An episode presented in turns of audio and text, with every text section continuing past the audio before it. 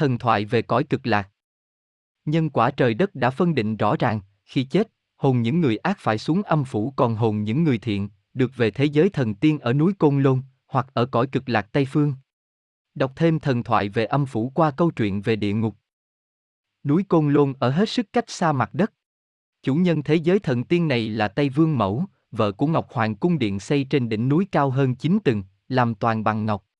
Chung quanh điện là những vườn hoa tiên giới, muôn sắc, muôn hương, với cây đào trường sinh. Những thần tiên nơi đây sống mãi mãi trong vui chơi, yến tiệc. Chi hồn những người đặc biệt hoặc có công trạng với thế gian khi chết mới được lên đấy, ăn trái đào vườn Tây Vương Mẫu mà sống bất tử ở cõi thần tiên. Những hồn người hiền đức được ở cõi cực lạc.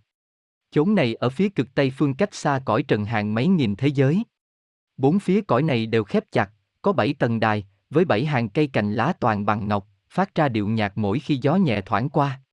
Có những hồ sen hoa nở muôn đời, các bằng vàng rồng dưới đáy nước, ven hồ có bằng bảy sắc ngọc. Các loài chim đều lông ngũ sắc, tiếng hót lên thành lời ca hát đạo đức. Mưa toàn bằng hoa phủ lên mặt đất. Ở cõi cực lạc, người ta sống một đời đều đặn như tu hành, mỗi buổi sáng hừng đông, đem hoa đi tặng tất cả chư Phật ở các thế giới khác, đến trưa mới về ăn. Tai luôn luôn nghe những lời chim hót, gió thổi qua cây ngọc, khiến người ta nghĩ đến Phật, Pháp và chư Phật. Không còn phải luân hồi khổ ải nữa. Những người hiền đức, đến giờ chết, lòng sẽ không bị vẫn đục, vì Phật sẽ hiện ra đưa linh hồn họ, đem đặt vào trong tòa sen, cho đến khi sạch hết bụi trần, hồn sẽ từ trong hoa nở ra bay về cõi cực lạc ở Tây Phương.